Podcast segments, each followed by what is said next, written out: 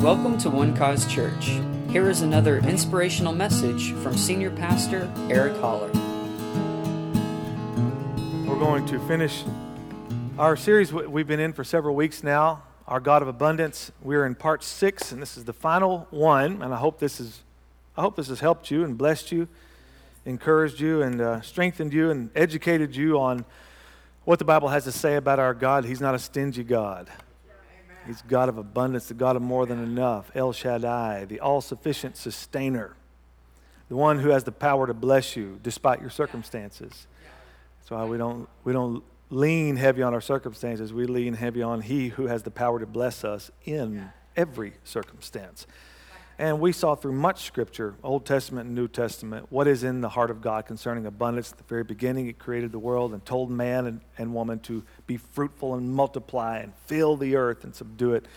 And uh, talked to Abraham about the abundance that he would bring in his life. And Abraham believed God, and God told him that he would multiply his descendants in the earth. And we are all here today as children of God, also children of Abraham.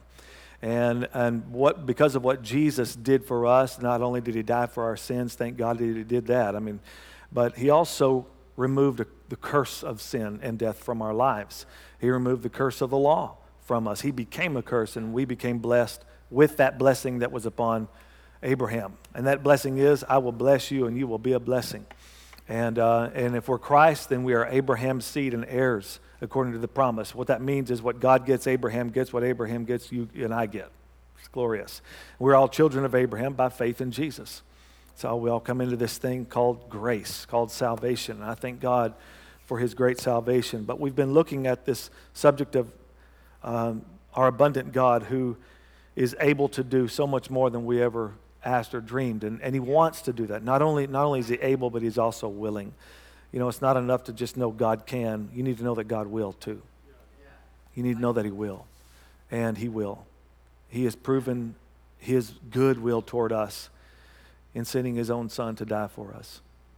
And that showed us the heart of God. The scripture says God demonstrated His own love toward us in that while we were still sinners, Christ died for us.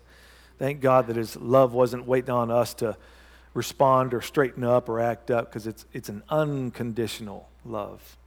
And the scripture says he has loved you and I with an everlasting love. Long before we ever even showed up, he loved us. He loved you. Come on, just turn to somebody and tell them those simple words God loves you. Just tell them that. God loves you. God loves you. God loves you. It's true. It's really true. He really does love you. And, and He has so much in store for your life and uh, if we could just get past what we see in the natural and, and really grab a hold of His Word and to believe it, see, then faith pushes you into the realm of what is impossible now becomes possible. Yeah. Jesus said, If you can believe, all things are possible to him who believes. That's a marvelous truth that we need to pursue and get into our lives and to, to understand that, that all the potential is found in believing God. It takes you actually from potential to truth, to living in it, to reality. And I believe that God wants to take you from just what's what can be into living in what can be. Not just showing you what can be, but watching you live in the realities of his promises.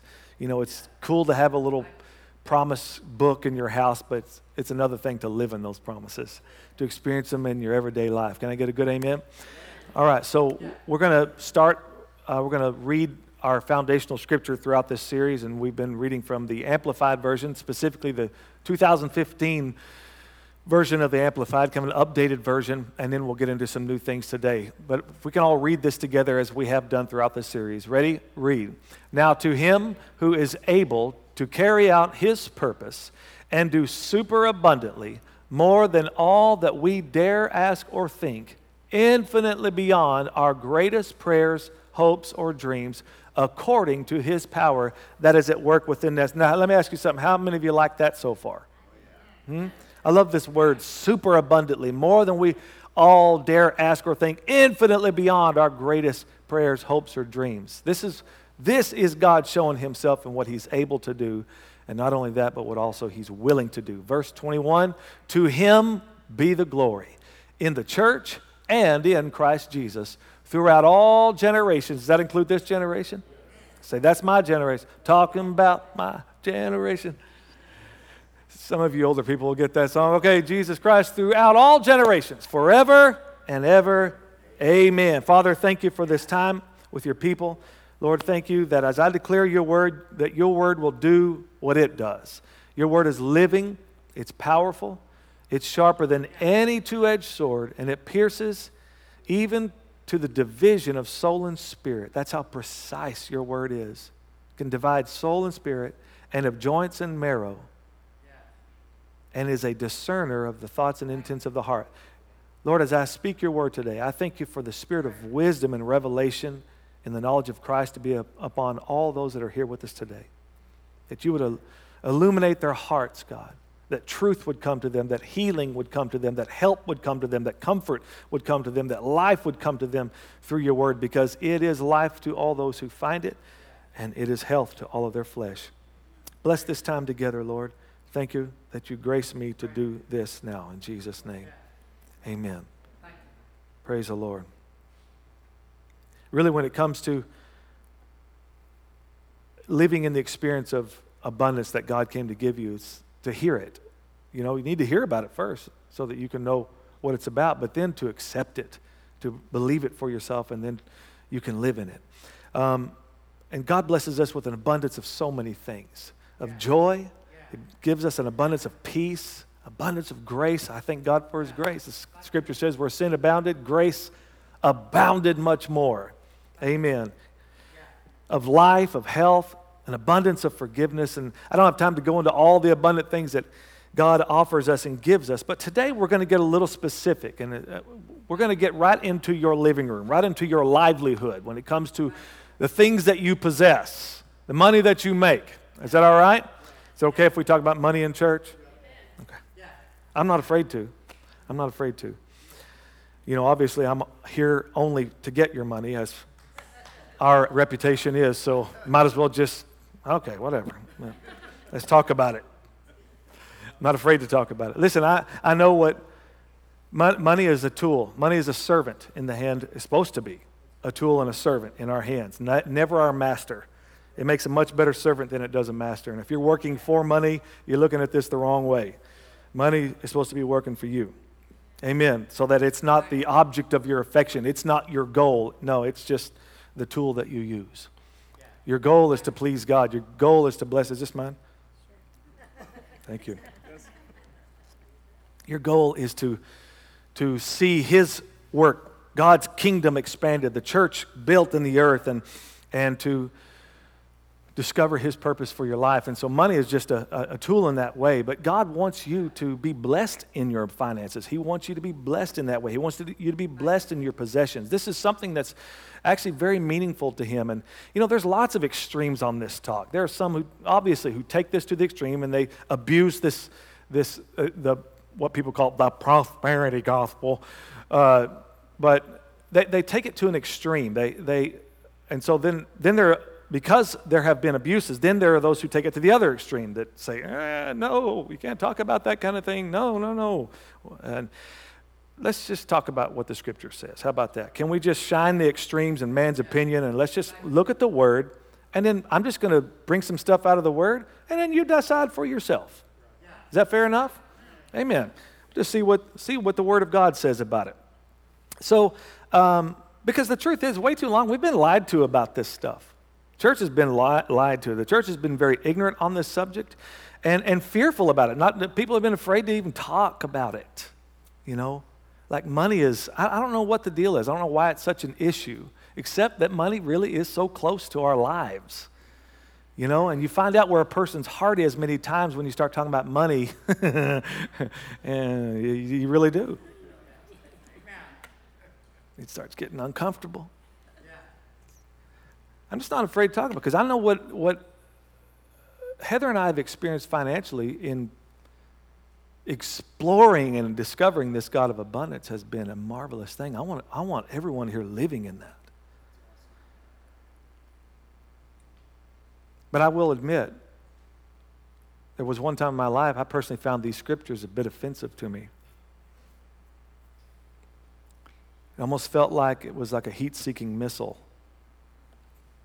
Just going around in my soul finding religion, ignorance, fear, all that stuff.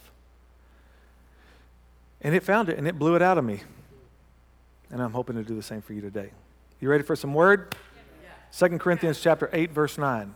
2 Corinthians chapter 8 verse 9. These two chapters 8 and 9 specifically in 2 Corinthians have to do with Paul on the subject of finances and he's talking actually to the church about a, a gift, a, an offering that they had committed to a year prior and now they were coming to collect that to help the poor in Jerusalem. All right? Now this is in Corinth, which is in a region called Achaia. Corinth was the capital city of that region. In case you care. For you know the grace of our Lord Jesus Christ, that though he was rich, yet for your sakes he became poor, that you, through his poverty, might become rich. And let me tell you how I first read that as nasally religious Eric Holler. Well, Eric, you know, that don't have nothing to do with physical riches. It's all spiritual riches. That's what that means, spiritually rich. You can't get your hopes up in that way. Well, so I had to de- dig a little deeper. You know, I had to kind of push past that and get down into the Greek, actually, and figure out what the word rich here actually means. And we just see rich here and, and, basically has one idea in our language, but the Greek has something to say. The first definition is to be rich, but it also means to be increased with goods, to have abundance of outward possessions. That's literally what it means. So let's read it as it says it in the original. Though he was rich, yet for your sakes he became poor, that you through his poverty might be increased with goods and have an abundance of outward possessions. Whoa. That's pretty powerful. That kind of changes the game, doesn't it? So you don't get to hide behind religion after that. When that when that truth hits you in the face, it's like, oh, outward possessions, increased with goods. Why? Why is this important to God? Why does He want us to? Why did He make this exchange? Think about the exchange that took place. Jesus became poor so that, see that? That you, through His poverty, might be made rich. That is, I'm going to say it again increased with goods to have an abundance of outward possessions. Whoa. Okay, why did he do that? See, just as much as Christ became sin, according to 2 Corinthians chapter 5, he became sin and you became what? Righteousness. Yeah. Right? He made him who knew no sin, verse 21, he made him who knew no sin to be sin for us that we might become the righteousness of God in him. What happened there? An exchange. He became sin, you became righteousness. He was, surely he has borne our griefs and carried our pains, or borne our sickness and our disease and our maladies and our calamities and carried our pains. He did that. He bore that. By his stripes, he was wounded for that reason, and by his stripes we were healed. So, what did that teach us? There's an exchange there. Jesus Christ became wounded, and we became healed. Wow. So far, we're, we're, we're on the winning side of this exchange. Then the scripture tells us in Galatians chapter 3 that Christ has redeemed us from the curse of the law, having become a curse for us. As it is written, curses everyone who hangs on a tree. Verse 14 says that the blessing of Abraham might come upon the Gentiles in Christ Jesus. That's us. That we might receive the promise of the Spirit through faith. So, another exchange right here. He became a curse and we became blessed. And, in all those exchanges, another one we found here in 2 Corinthians. He became poor that we might become rich. See how thorough this redemption is. It has to deal with your spirit, your soul, and your body. Every facet of your life, God has redeemed it. God has made a way, a provision for you of abundance. And in this physical realm of possessions and goods, He has brought to you an exchange. Because the truth is, lack and poverty were not here on the earth until sin entered the world. And when that when sin entered the world because Adam sinned, lack and poverty came too. They are not from God, they are a curse. And nobody that is not in God's heart, nor is it in his plan, that anybody would lack. Well, thank you for your enthusiasm, but I don't know about I, I like I told the early service, I didn't write this, but I sure am glad I found it. So, why, why is this part of this redemptive exchange? Know, I've questioned that. Why, God? And I think, he, I think it's just, there's a real simple answer to it. Because He loves you. Yeah. Because He loves you. He wants the best for you. Yeah. Wow. I mean, it's obviously not of God poverty is not, or Jesus would not have had to become poor so that we could become rich. Let's go to Luke chapter 4 for a moment. Maybe we can expound on this a little bit more. Luke chapter 4. Now, this, this is an interesting moment in Jesus' ministry, in his life of his ministry, because he, he goes to the synagogue. You know, Jesus went to church. He says it was his custom to go to church. Imagine that. If Jesus' custom was going to church, maybe we all should have a custom of. I mean, you're here, obviously, so you can shout amen because you're here today. But next Sunday, show up again. And how about the next Sunday, huh? Let's make a custom of it. Amen. amen. Mm, uh, I don't need that. Well, Jesus did. Jesus went, he, he believed in the gathering. Thank you. He believed, he loved to be in the gathering of people. I like being gathered with believers. You know, you know what I've found? In the hardest times in my life, the weakest times, the worst kinds of times, being in the house of God was the saving grace in my life. Just being around other people just kept inspiring hope in me. And having other people that could love on me and strengthen me and pray for me I found that to be a great help. And, and you know, the truth is, I'm doing what I'm doing because I feel like I'm paying back to the church what it's done for my life. And all I can do is just give back as best as I can. It's been so meaningful to me. This was his custom, and, and Jesus shows up. Now, they had a rule the way that they ran the synagogue reading of the scriptures is that there was a, a man called the ruler of the synagogue, and he was the one who organized the scripture readings. He was the one who, and so any reader that would come in, he would hand them what they were going to read. So they would take that book or that scroll, they would open it up, and the, the last reader had put a mark where he last read, and then he would find that mark and then he would read forward. All right? This is really interesting that Jesus just so happens to show up at the synagogue this day, and the attendant, the ruler, hands him the book of Isaiah because that's the book they're in during that time. Jesus opens it up, he finds that mark, and then he starts to read in order as they always do. And it just so happened that he reads these words The Spirit of the Lord is upon me because he has anointed me to preach the gospel to the poor. He has sent me to heal the brokenhearted, to proclaim liberty to the captives and recovery of sight to the blind to set at liberty those who are oppressed, to preach the acceptable year of the Lord. And he goes on to say in that chapter that Jesus closed the book and he handed it back to the attendant and went and sat down, and everybody's eyes were on Jesus. And he spoke up and he says, Today, this scripture has been fulfilled in all of your hearing. Can you imagine of being in church that day? This thing is hundreds and hundreds of years old. This scripture from Isaiah, and Jesus just happens to show up this day and happens to be handed that book and happens to be right there at that mark at that moment to read those words and said, Today this has been fulfilled in your hearing. So, this is not something that we are looking forward to now. This is something that has happened. This is something that has been established. He came to do it and he did it, and that work is still in force today. Now, look at this. Look what he says here, because we got to. We have to see what he's really saying. What is the gospel to the poor? This is my question. He became poor that we might, come, might become rich. What is the gospel to the poor? Now, I've got some good friends who are in, in um, pastor of other churches, and they, they don't necessarily agree with the things I teach, especially when it comes to the baptism of the Spirit, speaking in tongues, the gifts of the Spirit, or the prosperity gospel, what they call the health and wealth gospel, or whatever. anyway, we have a lot of fun debating over these things, but what is the gospel to the poor? What about the gospel helps the poor? What would he be saying to the poor? I mean, if he's preaching a message, he's in order to preach the gospel to the poor, what does that message sound like? You know, my, my denominational friends, they'd say something like, well, poverty is your path to get closer to God. Or you need to just accept this as part of God's eternal purpose. We don't know the ways of God.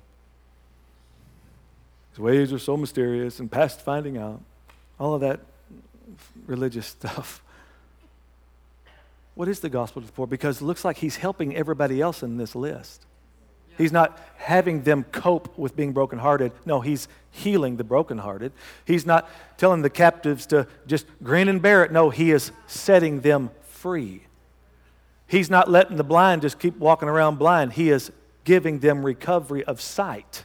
So apparently, the gospel is curing the disease of being poor the issue of being poor, the problem of being poor. Well, what's the gospel? He became poor that you, through his poverty, might become rich. You can say it like this you don't have to be po no mo. That's the gospel to the poor. If God's people would really get a hold of this, if the church really grasped this and stopped jacking around with the scriptures and throwing all of our mixture in it, all what I think and I think, and, just let this Bible speak, you know? Just let the pureness of the word rise up and change us and renew our minds and renew our thinking and fully accept what God has said and what He has done for us. You know what? There wouldn't be any begging for money in the church. I've been in church services where the preacher was begging for money. That's a miserable experience. Anybody here ever know what I'm talking about? You ever been? Oh, I don't recommend it, but you should probably experience it once just so you can appreciate what you have here at One Cause Church. I mean, really, it's, it's I, have sat in a church service one time. We, our worship team was when I was worship leader out in West Texas. We were invited to go to this church and lead worship. And so it came time for the offering, and they passed the offering bucket.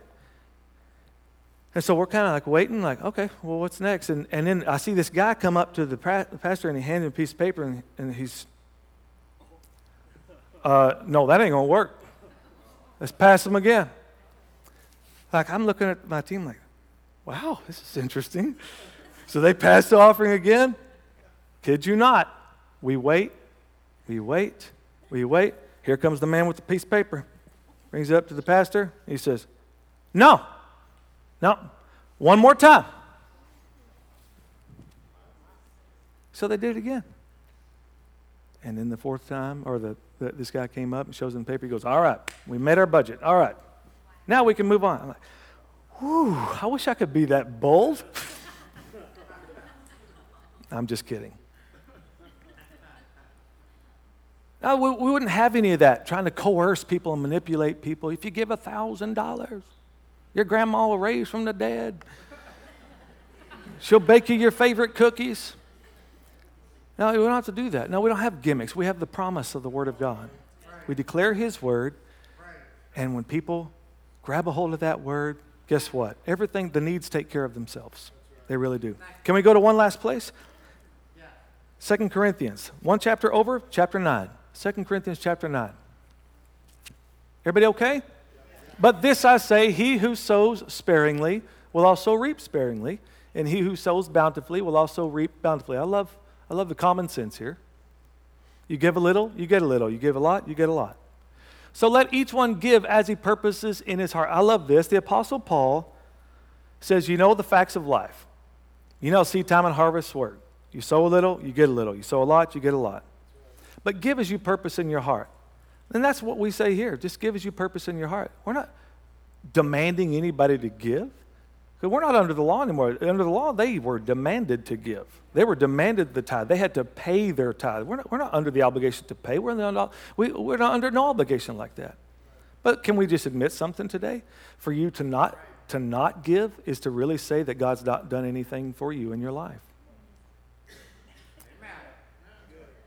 Or God's not welcome in this part of my life. God's not welcome in my money. God's not welcome in my finances. Okay, well, I said it. This is adult church I'm in, right? We're t- okay. I just want to make sure. I'm talking to big people. But this, I, and look at this. Let each one gives as he purposes in, in his heart. So my question to you is, when it comes to giving,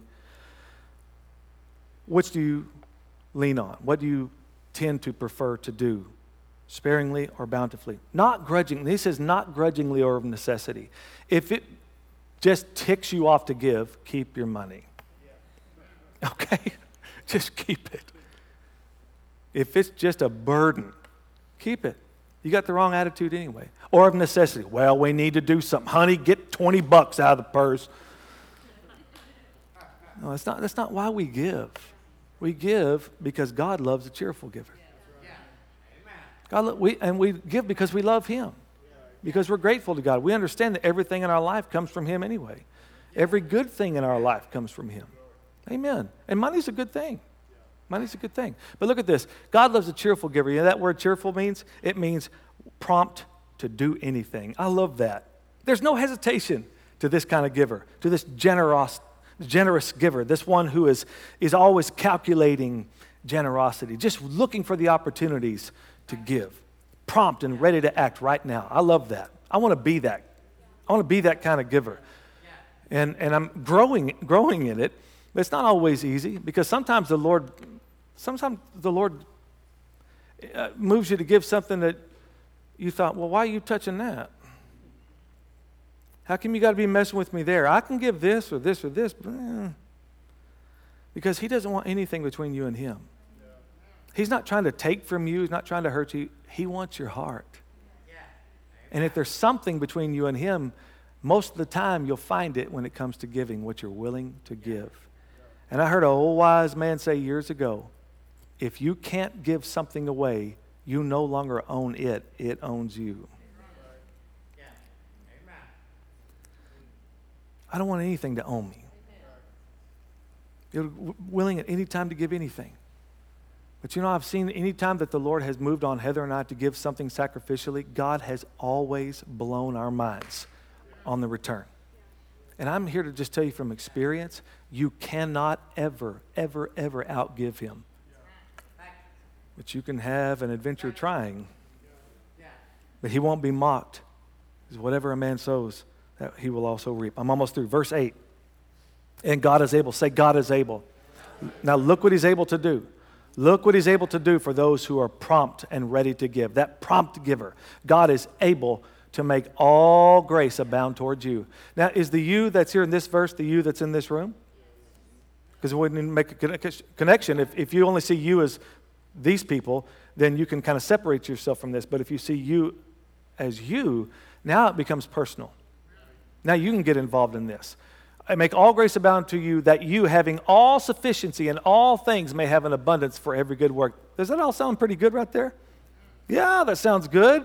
It's a mouthful, that's for sure. He's able to make all grace abound toward you that you have always having all sufficiency in all things may have an abundance for every good work. My God, why did he say it like that? The word abound means to exceed a fixed number of measure, which means nothing's impossible with our God. That you having all sufficiency. If you happen to be taking notes, I encourage you to write this down. The word sufficiency, what the definition of this word sufficiency here in the Bible scripture, in the Bible definition, the Bible dictionary, if you will. The word sufficiency here means a perfect condition of life in which no aid or support is needed. Whoa. A perfect condition of life in which no aid or support is needed. So look at this God is able to make all grace abound to you that you always having all sufficiency, that you having a perfect condition of life in which no aid or support is needed, in all things may have an abundance for every good work. Whoa. I like that. May have an abundance for every good work. What does this verse say? This is the blessing of Abraham reworded. I will bless you, and you will be a blessing. I will bless you and you will be a blessing. All this is available to you. All this is my ability, this is my willingness to those who have nothing between me and them in the way of giving. And you'll have an abundance for every good work. As it is written, he has dispersed, to the broad, dispersed abroad, he has given to the poor, his righteousness endures forever. Now, this is who that's talking about the prompt giver. He is you and I. He, uh, this is a direct quote from Psalms chapter 112, verse 9, talking about the lifestyle of the righteous person. And this is what that looks like disperses abroad, gives to the poor, his righteousness endures forever. Wow. Verse 10, I'm almost through. Verse 10. Now may he who supplies. Now, he, who is he who supplies? Huh? God's the one who's supplying. It's capital H there, I think, isn't it? May, now may he, he. Hang on, let me get a drink of this. Maybe I shouldn't be drinking that. That's just more caffeine. Now, may he who supplies seed, you see what he's, you see who's supplying it, and you see what he's supplying, and who he's supplying to. Who he's bringing the supply to? Who's the seed going to? The sower. God supplies seed to sowers. Uh, are you catching this? He supplies seed to sowers. So you can't expect supply if you're not willing to sow. You can't expect it if you're not willing to give it. Oh, this is good. See, this is the thing about being rich God's way and being rich the world's way. The world's way of being becoming rich is through accumulation of stuff.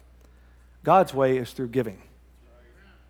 Give it, just give give, give, and be ready, ready, willing, and able to give anything. And you will be rich in that way. You will experience all of His sufficiency, all of His blessing, because you're not just a tool in God's hand. Let's not, let's not forget that. God does not just see you as a conduit to get blessings through. No, no, no, no. That's part of it.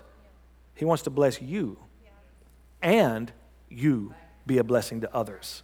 I'm not just blessed to be a blessing. No, I am blessed, and I will bless others. All right? He wants you blessed just like he wants everybody else blessed.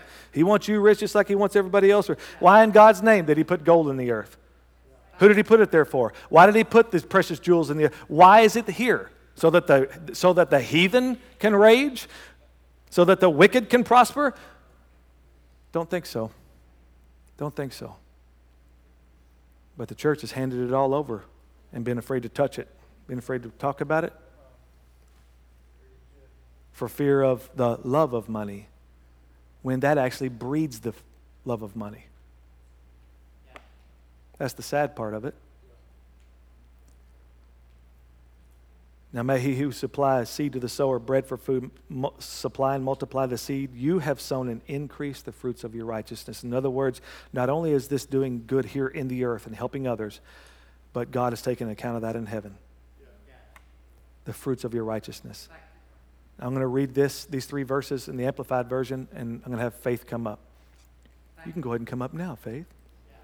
That way they have something pretty to look at while I'm reading the scripture. 2 Corinthians 9, 8 through 10, the Amplified Version says this. Just listen to these words. And God is able to make all grace, every favor, and earthly blessing come to you in abundance, so that you may always and under all circumstances, and whatever the need, be self sufficient possessing enough to require no aid or support, and furnished in abundance for every good work and charitable donation. As it is written, He, the benevolent person, scatters abroad, He gives to the poor. His deeds of justice and goodness and kindness and benevolence will go on and endure forever. That's what I'm saying. You're not only affecting here, you're affecting eternity. And God, who provides, provides seed for the sower and bread for eating, will also provide and multiply your resources for sowing and increase the fruits of your righteousness, which manifests itself in active goodness, kindness, and charity. Our God of abundance, our God is on our side. El Shaddai, the all sufficient sustainer the one who has the power to bless you. He longs to show himself strong on your behalf in this way. Will you allow him to? Will you allow him to get into every area of your heart and your life? And just open your, the door of your heart and say, God, I want you in every, I want you in everything. I trust you with everything. That'll be the greatest thing that you'll ever do. Because the fear goes away. The worry, the stress over your, that, that goes away when you realize He's my sustainer. He's the one who provides all my needs according to His riches and glory. So I'm not afraid to give anything because He's got my back. Thank you, Lord. Father, I'm asking you right now that this word, Lord, will be sealed up in our hearts, God, and that, Lord, that there are some here today who have maybe seen this as a challenge, and Lord, that they'll accept the challenge and they'll grow today. There have been those who see this as just part of their everyday living, who are very generous people and who love this kind of thing, Lord, that they will increase more and more in that. Lord, there are those who are even struggling here today financially. There are those who are struggling, Lord, in their goods and outward possessions. And I hope that I've represented you well in what you can and will do for them, God, so that they will reach up by faith and accept this word so that their situation, their circumstances can begin to change by the one who has the power to bless them, regardless of their circumstances. Thank you, Father, for being peace here now and for help. That your grace and peace would be multiplied to them in Jesus' mighty name. I preached um, this series a few years ago on a Wednesday night and decided to bring it on Sunday morning now, but a few years ago, uh, Faith when we were in this, she wrote this song. Uh, what's the name of it? God of Abundance or El Shaddai. God of Abundance, yeah, or El Shaddai, the Hebrew, one of the Hebrew words for God. Um, and she wrote this song, so I want her to share this with you, and then we'll be dismissed today. But just sit and just be ministered to. Let her just bless you with this song, and let the Lord minister to you. Amen. Go for it, girl.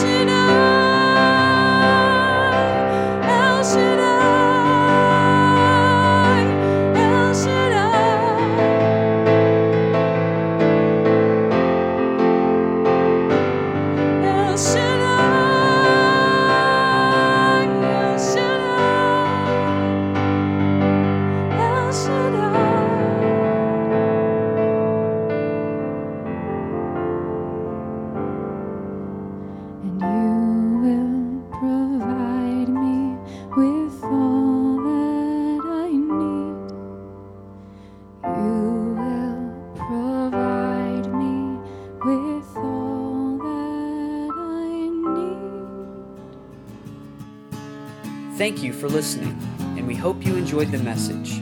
For more information about One Cause Church, please visit us online at onecausechurch.com.